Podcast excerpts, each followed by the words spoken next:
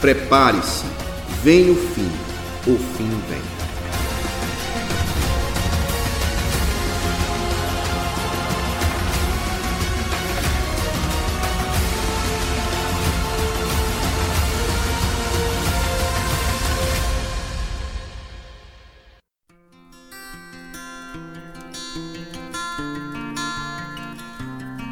Olá, caros irmãos e amigos, graça e paz em nome de Jesus para todos, tudo bem com vocês? Estamos de volta aí com o nosso programa Família em Foco, com essa nova série sobre o Apocalipse. Vem o fim e o fim vem, e a cada dia que falamos sobre esse tema, a gente fica mais empolgado, mais entusiasmado, né, irmão Edson? Graças a Deus, meu irmão. Amém, Pai do Senhor, irmão ficamos mais empolgados, na esperança de sempre estar estudando mais para poder trazer respostas mais claras, mais lúcidas e principalmente conforme a palavra de Deus, conforme as escrituras. E aí nós estamos devagarzinho pintando o nosso quadro, o quadro dispensacionalista, pré-milenista, pré-tribulacionista, tudo isso aí, gente. Quando falamos isso, vocês sabem, estamos querendo comunicar que nós cremos que a igreja é arrebatada antes da grande tribulação, não é isso? E a igreja ela é recebida por Cristo antes do período tribulacional, que é o período que estamos agora. Irmão Edson, dá para falar para a gente um pouco, até onde a gente já pintou nosso quadro? Eu lembro que são 14 pontos que nós elencamos sobre o quadro da nossa escola hermenêutica de interpretação quando tratamos sobre o Apocalipse. Dá para dar uma lembrada aí, irmão? Ah, tranquilo, meu irmão. Nós estamos, na verdade, nós estamos numa espécie de loop na grande tribulação, né? A gente não está conseguindo sair desse assunto. Mas quando tiver pergunta, vamos lá, vamos esclarecer.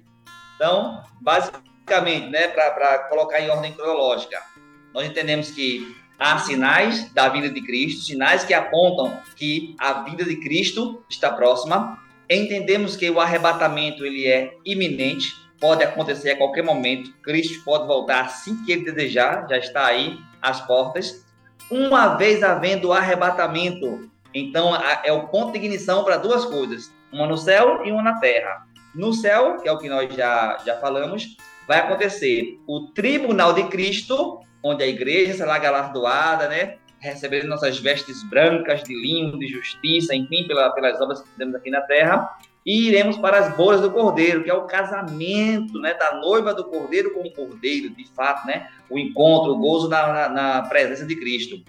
E, concomitantemente, na terra inicia-se a grande tribulação, que é onde nós estamos, que é o nosso quinto ponto. Lembrando, nós fizemos uma distinção entre tribulação, grande tribulação e o anticristo que atua nelas.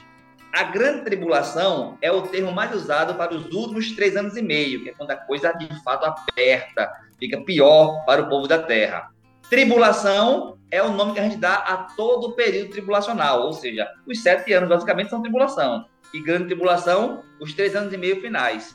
E anticristo, de certo modo, o regente dessa tribulação aqui na Terra. Então estamos agora finalizando, né, estudando ainda os pontos 5, 6 e 7. 5, tribulação. 6, anticristo. 7, grande tribulação, né? Porque eles acontecem concomitantemente. É isso. Amém, Edson, obrigado por essa recapitulação. Possa ser que muitos dos nossos irmãos e amigos, né, nossos ouvintes, já tenham entrado agora com o trem andando na live. E é sempre bom a gente trazer uma recapitulação sobre esses pontos. Já que estamos ainda tratando sobre a grande tribulação, né, o período onde o anticristo, a besta, o falso profeta estão digamos assim, reinando, regendo esse mundo nesse período, e a igreja já foi arrebatada por Cristo, né? já foi assunta aos céus, como já vimos em 1 Tessalonicenses 4, 16, 17. João capítulo 14 também fala, né? Jesus dizendo que ele ia para o Pai preparar lugar para nós e depois voltaria para nos buscar. Dito isso, irmão Edson, aí vai a primeira pergunta. Deus tem arrebatado a sua igreja e ele está com a igreja nos céus. A terra, o mundo, está ausente da presença de Deus? Hum, entendo. É, essa, essa pergunta né, é muito recorrente também, né? Tanto falando de Deus como também da pessoa do Espírito Santo, né? Porque como nós defendemos que o Espírito Santo retira a igreja ou é retirado com a igreja, por assim dizer, às vezes dá aquela impressão de que o Espírito Santo foi retirado da terra, o Espírito Santo não atua mais. Ou Deus não está mais na terra, porque Deus está né, no céu com a igreja em gosto do mais. Ok, entendo. Mas a gente tem que ter em mente duas coisas. Primeiramente, que Deus é onipresente. Então, Pai, Filho Espírito Santo, não existe isso de ele não estar. Necessariamente ele estará. Nós vamos ver ali, por exemplo, em Êxodo, Êxodo 3, quando Moisés tem aquela visão da sarça ardente e tudo mais. O diálogo que Deus tem com Moisés é: ouvi o clamor do meu povo e desci para ajudá-lo. Ora, e Deus não estava, não? Deus só desceu naquela hora? Então, descer ali é praticamente iniciar o ministério de Moisés, iniciar o ministério da lei. A descida ali refere ao início de um ministério, vamos colocar dessa maneira, e não a presença dele em si, porque Deus é Deus, ele vai estar sempre presente. Quando nós falamos do Pentecostes, falamos da descida do Espírito Santo. Então, o Espírito Santo desceu no Pentecostes, é o que é dito em Atos capítulo 2. Isso quer dizer que o Espírito não atuava antes, não? Estava, estava no ministério de Cristo, estava no Antigo Testamento, Sansão era, foi apossado pelo Espírito do Senhor e por aí vai. Então, quando nós falamos que ele desce ou que ele sobe, por isso que eu estou falando disso, o Espírito Santo subiu, ou Deus subiu com a sua igreja, isso não retira a sua presença pela onipresença. Retira um tipo de atuação. O ministério da lei foi pintado né, com a morte de Cristo, né, cravou na cruz, e o, o, a dispensação da igreja, aquela, aquela, aquela dispensação em que a igreja é formada desde a, a, o Pentecostes até o arrebatamento também é finalizada aí, com essa subida do Espírito. Mas ele permanece atuando, sempre presente, e nós vamos encontrar vários textos falando sobre isso. Vamos dar um que é para mostrar aqui a atuação dele também no, no, no, na época da grande tribulação. Vamos lá para Apocalipse. Apocalipse capítulo 7, quando fala dos selados, né? Os 144 mil. Deixa eu ver aqui. 7, versículo 3 em diante. Não danifiqueis a terra, nem o mar, nem as árvores, até que hajamos assinalados na testa os servos do nosso Deus. Ou seja, assinalado ou posto o selo, por assim dizer, o selo de Deus atua com esses homens, atua com esses escolhidos. Quando a gente vai para Efésios, nós encontramos Paulo dizendo que nós somos selados pelo Espírito Santo. Então, essa atuação com o comitê ela acontece, ela acontece necessariamente pelo, pela, pela força, pelo poder que o Espírito tem de atuar nos seus servos se ele não atuasse, se ele não, vamos dizer assim, não, não tivesse esse acesso, isso afetaria, de certo modo, a sua onipresença. Sem falar no trabalho que ele tem, né? O próprio trabalho, o próprio trabalhar dele nesse período. Faz parte desse período porque a Bíblia fala a respeito dos santos. Vimos isso na aula passada, né? no encontro passado. É... Apocalipse 13, quando fala do anticristo guerreando contra eles. Apocalipse capítulo 13, versículo 7. 13, 7. E foi permitido fazer guerra aos santos e vencê-los. E Deus lhe poder sobre toda tribo e língua e nação. Para estes homens serem santos, eles precisam necessariamente do Espírito Santo. Então, a atuação do Espírito Santo e a atuação de Deus, portanto, lembrando, Deus aqui vai estar atuando de duas maneiras. Essa, especialmente é, focada na terceira pessoa da Trindade, que é o Espírito Santo, mostra na atuação do plano de Deus. Mas tem outra maneira dele atuar. Nós vamos encontrar aqui a grande tribulação é o período da ira do Cordeiro, a ira de Deus sobre os homens. Então, de todo jeito, Deus vai estar atuando na grande tribulação, mesmo que seja com a ira. Então, Pai, Filho e Espírito Santo sempre juntos, unidos e trabalhando durante a grande tribulação. Amém, irmão Edson, obrigado, irmão, pela ótima explicação, né? A gente lê o texto e às vezes passa uma leitura muito corrida e não percebe detalhes assim bem sutis, né? Ao mesmo tempo, claro, que foi revelado, né? Quando fala que que eles, eles são santos, né? Então, para ter santidade, porque tem o Espírito Santo. É, a, a, atuação da própria ira de Deus comunica, então, a presença da trindade, da presença do, da ira do Cordeiro, da provisão do Cordeiro até sobre 144 mil. Muito jóia, meu irmão, muito jóia. Moeda, se você ler mais específico, então, com essa outra pergunta, quando a gente, a gente fala da atuação de Deus na grande tribulação, a atuação do Espírito Santo na grande tribulação. Visto que o Espírito Santo vai estar santificando os 144 mil, que são aqueles selados das tribos de Israel, para poder ser preservado nesse período terrível, a gente pode dizer que esse mesmo Espírito estará atuando, salvando pessoas na grande tribulação. Deixa eu colocar de outra maneira mais rápida, mais, sim, mais, mais breve. Haverá salvação na grande tribulação? Sim, sim, haverá. É, algumas correntes né, que são contrárias à norma de interpretar usam textos. Você vai encontrar vários textos dizendo que os homens não se converteram, os homens não aceitaram, os homens rangeram os dentes e blasfemaram tal. E de fato isso vai acontecer demais. Vai ter muita gente que não vai se converter. Mas o fato de ter gente fazendo isso não implica que não vai haver pessoas se convertendo. Primeiramente, como nós acabamos de falar, o Espírito Santo está atuando e está santificando. Isso por si só já implica em salvação. Mas vamos pegar textos mais, mais explícitos, né? Que falem com mais clareza. Em Apocalipse 7 também, vamos pegar um lá. Apocalipse capítulo 7, versículo 14. Não está falando agora dos 144 mil, né? Fala de um outro grupo bem específico. Apocalipse capítulo 7, versículo 14. 13 e 14.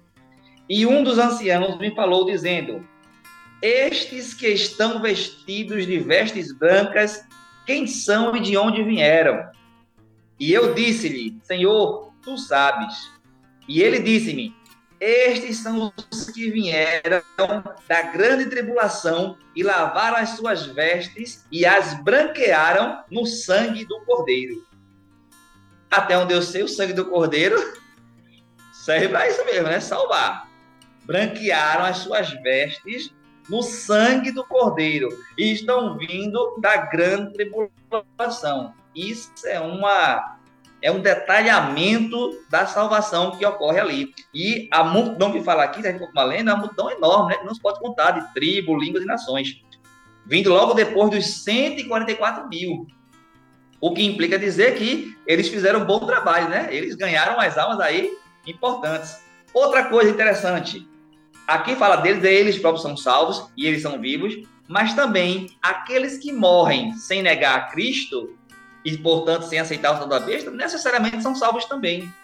E nós vimos isso, para a gente finalizar essa pergunta, Márcio, em Apocalipse capítulo 20, versículo 4. Apocalipse capítulo 20, versículo 4.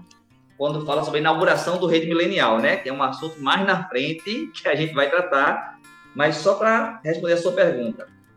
E vi tronos, e assentaram-se sobre eles aqueles a quem foi dado o poder de julgar e vi as almas daqueles que foram degolados pelo testemunho de Jesus Cristo e pela palavra de Deus, e que não adoraram a besta e nem a sua imagem, e não receberam o sinal na testa nem na mão.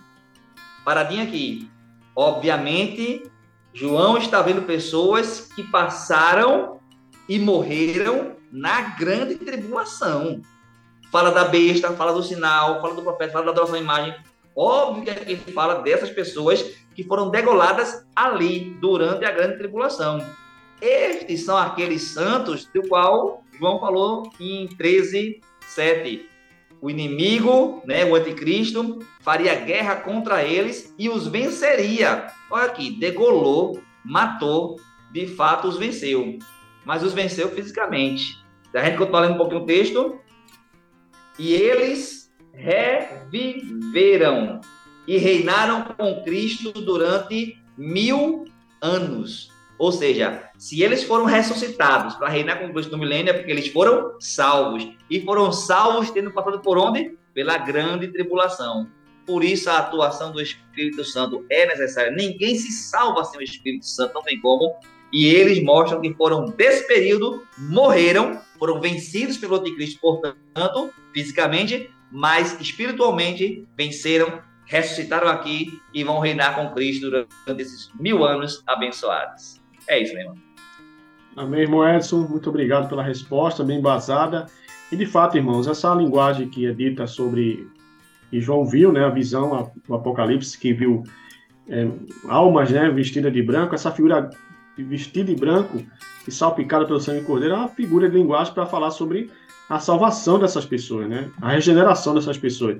E é interessante, irmão Edson, que até na grande tribulação, para alguém ser salvo, necessariamente precisa que o Espírito Santo trabalhe no coração dessas pessoas que ficaram né, pegando tribulação, que, que encoraje essas pessoas e que ajude essas pessoas a perseverarem até o fim, se for preciso até morrer pela causa do Evangelho. Então, de Gênesis Apocalipse, meus irmãos e amigos, a regeneração da alma humana, a salvação da alma humana, necessariamente só pode ser feita pela atuação regeneradora do Espírito Santo. Muito bom, irmão Edson. É, é encorajador essas palavras para, para sabermos que o Espírito Santo ele não vai abandonar essas pessoas na grande tribulação, os israelitas na grande tribulação, pelo contrário, vai estar atuando, é, salvando-as né, nesse grande período. Bom, Edson, para a gente finalizar essa live nessa noite, eu tenho uma última pergunta para o irmão, que faz referência ao evangelho ser pregado em todo o mundo. Né? Lá em Mateus capítulo 24, versículo 14, é dito assim: E será pregado este evangelho do reino por todo o mundo, para testemunho de todas as nações, então virá o fim. Ora, irmão Edson, a, a igreja será arrebatada. Primeiro você disse que a vinda de Jesus é iminente. A qualquer momento ele pode voltar. Até agora, enquanto a gente está fazendo essa live, não é verdade? Enquanto nossos irmãos e amigos estão ouvindo, Jesus pode vir levar a sua igreja, levar aqueles que, que receberam a Cristo como Salvador, né? É, enfim, a igreja triunfante. E mas irmão, será que a... será que quando a igreja for arrebatada, o evangelho terá sido pregado em todo mundo? Será? Porque nós temos aí estatística, pesquisa de missiólogos, instituições, né, portas abertas, tantas outras é, órgãos missiológicos, né, que pregam o evangelho no mundo todo, que nós temos ainda milhões e bilhões de pessoas, nações, tribos, etnias, que sequer ouviram falar do evangelho. Será que, será que vai dar tempo? Como é que a gente faz para conciliar isso, já que a volta é iminente? Explica para a gente, irmão, essa, essa, essa casca de banana aí. Verdade, meu irmão. Na verdade, isso é uma pregação muito comum.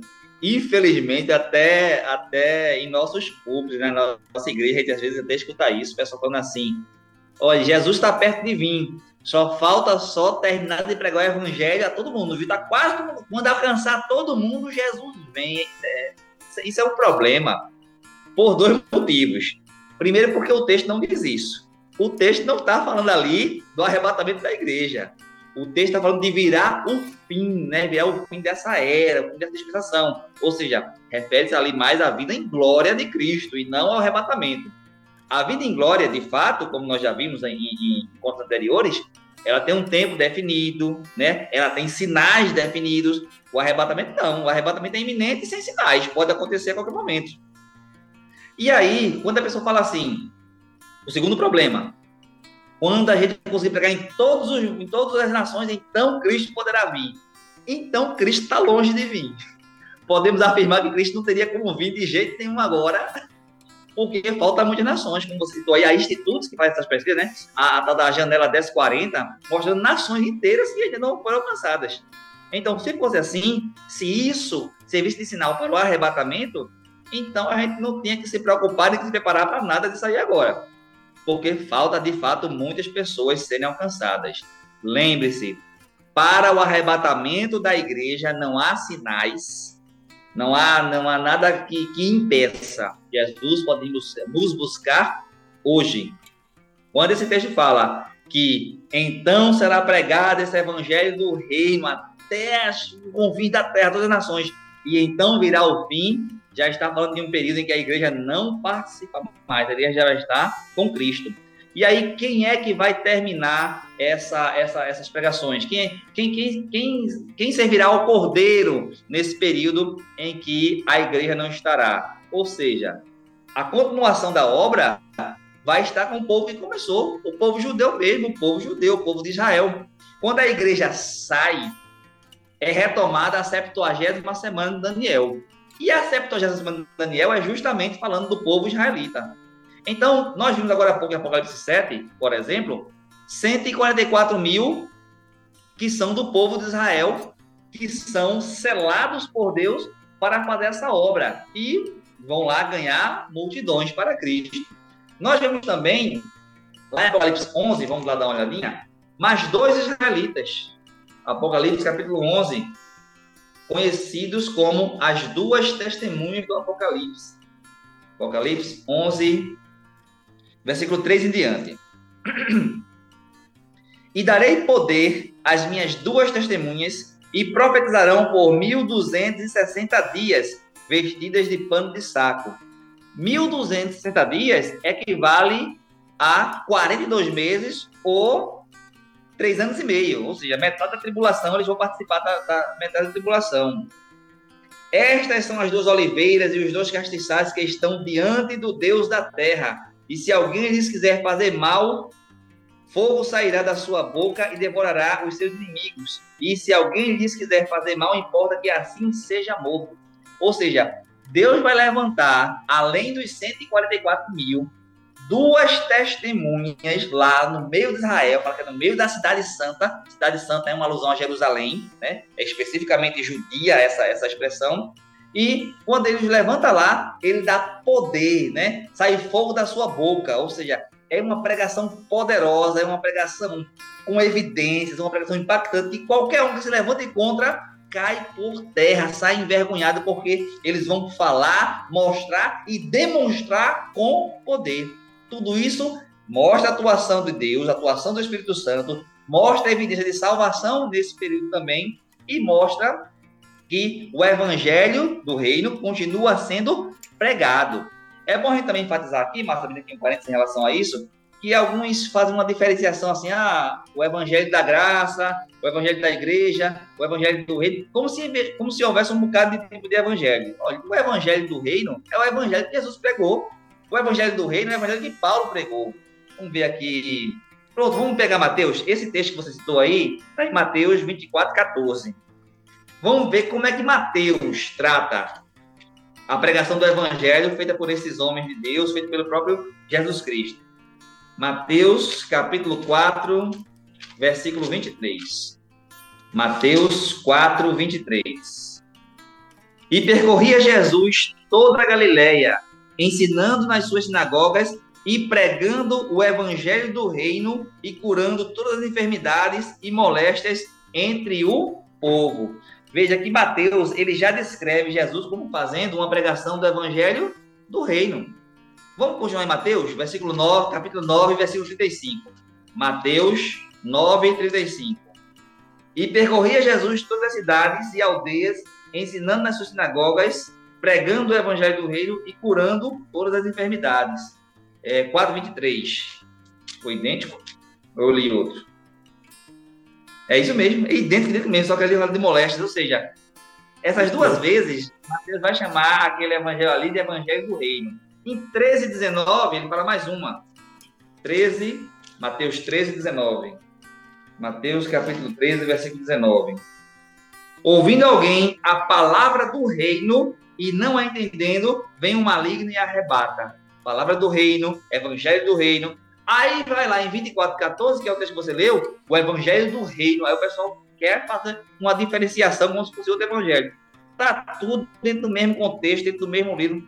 É a pregação do evangelho de Jesus Cristo. Claro, uma ênfase no reino, no reino messiânico, né, no reino milenar. Quando Jesus ressuscitou, lá em, em Atos capítulo 1, quando ele aparece aos discípulos pouco antes de ascender aos céus, Atos 1, versículo 6, 7, 8, 9, nessa faixa, você vai encontrar os discípulos vendo ele vivo novamente, perguntando: Senhor, estabelecerás tu o reino de Israel, né? Nesse tempo, veja, o reino de Israel, o estabelecimento do reino, o evangelho do reino, a pregação do reino, tudo faz parte do mesmo evangelho, da mesma pregação.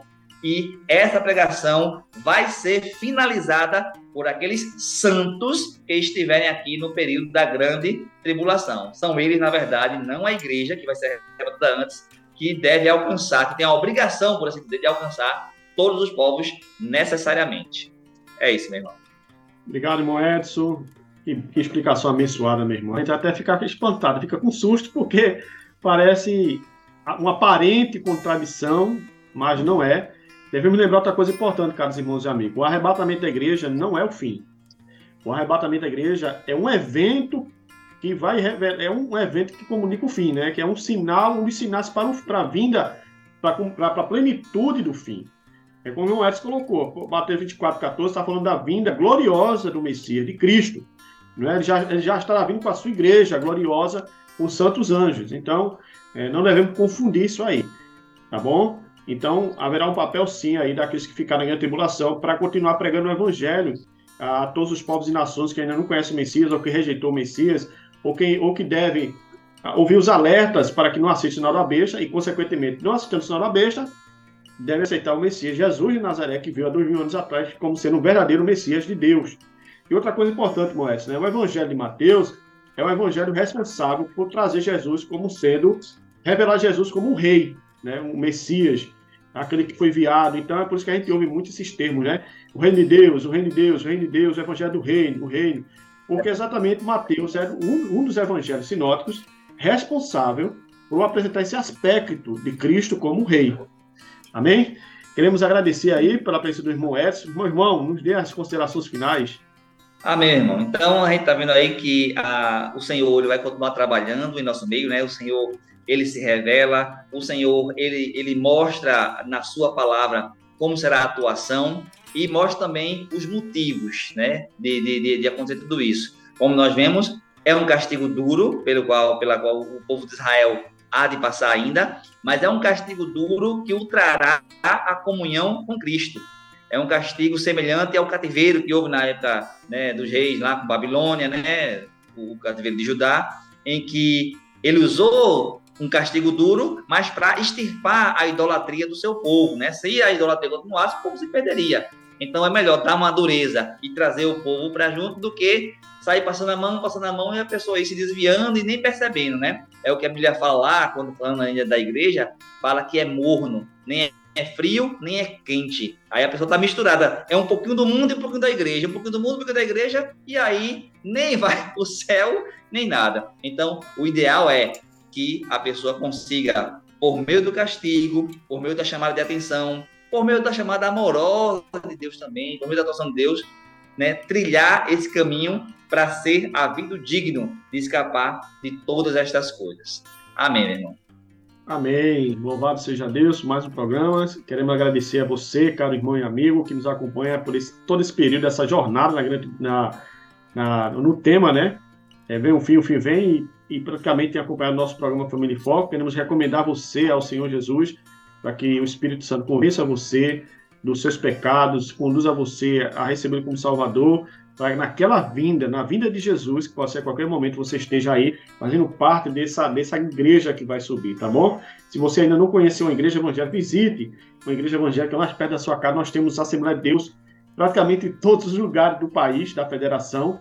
Dificilmente você não vai encontrar a Assembleia de Deus. Visite uma igreja evangélica, uma Assembleia de Deus, ou visite uma igreja comunitária, né? Igreja comunitária no Brasil, nós estamos já há 30 anos no Brasil. Nós temos igreja comunitária aqui em Carpina, nas instalações da Escola Internacional do Carpina, cultos todos os domingos às 10 da manhã. Igreja Comunitária do Carpina, a sede, fica também em Carpina, por trás da do pé. Nós temos igrejas em Timbaúba, Gualahara, Timbaúba, Tracunhaém, enfim, Tracunha, em tantas outras regiões da Mata Norte. Você é nosso convidado para estar em um nossos cultos, como da Igreja do Irmão S também. Não perca essa oportunidade de conhecer o Deus da palavra e a palavra de Deus. Amém? Como essa a gente não orou, não foi isso pelos nossos irmãos e amigos, seria bom a gente encerrar com oração. Ora, irmão, por nós. Amém. Oremos. Senhor, nosso Deus, nosso Pai, a Te agradecemos por esse momento de comunhão, Senhor, e de derramamento de conhecimento da Tua palavra, Senhor, das Tuas revelações para nós. Tem misericórdia, Senhor, de cada um de nós, de cada família, Senhor, de cada ouvinte que hoje está escutando, está se esmerando para aprender mais a tua palavra e para pregar mais, Senhor, para fazer a tua obra. Tem misericórdia de cada um de nós, Senhor, e não nos abandone, porque nós somos pó, porque nós somos terra, de ti precisamos para tudo. E por isso, em ti, Senhor, aguardamos, em ti descansamos e a ti adoramos. Te agradecemos, Deus eterno, em nome do teu filho amado, Jesus Cristo. Amém, Senhor. Amém. Graças a Deus. Um forte abraço e Deus abençoe a todos.